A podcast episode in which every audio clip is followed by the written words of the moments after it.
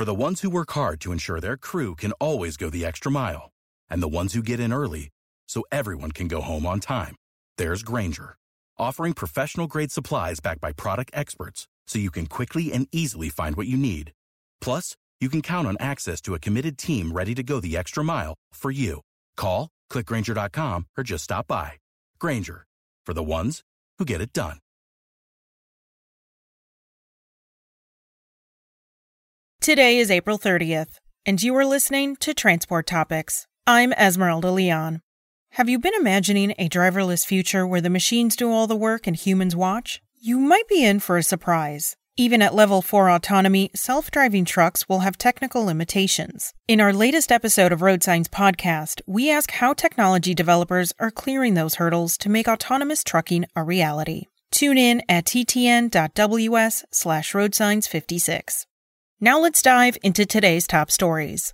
Representative Sam Graves, the top Republican on the House Transportation Committee, is calling for a bipartisan approach to infrastructure funding. In response to President Joe Biden's recent address to Congress, Graves said, quote, Addressing America's infrastructure is something Republicans and Democrats should be able to come to agreement on. But in order to get bipartisan legislation done, Republican priorities must be meaningfully addressed. End quote. Congressional Republicans recently introduced a $600 billion infrastructure blueprint to contrast Biden's $2.25 trillion proposal.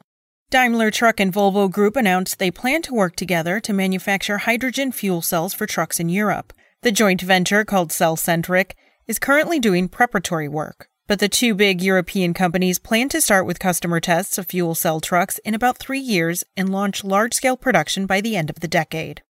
Connecticut Republicans are clashing with Democratic Governor Ned Lamont over a proposed highway use tax on heavy trucks as well as the state's participation in a regional climate change initiative. Lamont says the highway use tax is aimed at out of state trucks, which he believes need to pay a share in maintaining the state's roads and bridges. In contrast, trucking stakeholders in the state are advocating for other means to pay for infrastructure measures. That's all for today. Remember, for all the latest trucking and transportation news, Go to the experts at ttnews.com. Spoken Layer. Want to learn how you can make smarter decisions with your money? Well, I've got the podcast for you. I'm Sean Pyles, and I host NerdWallet's Smart Money Podcast.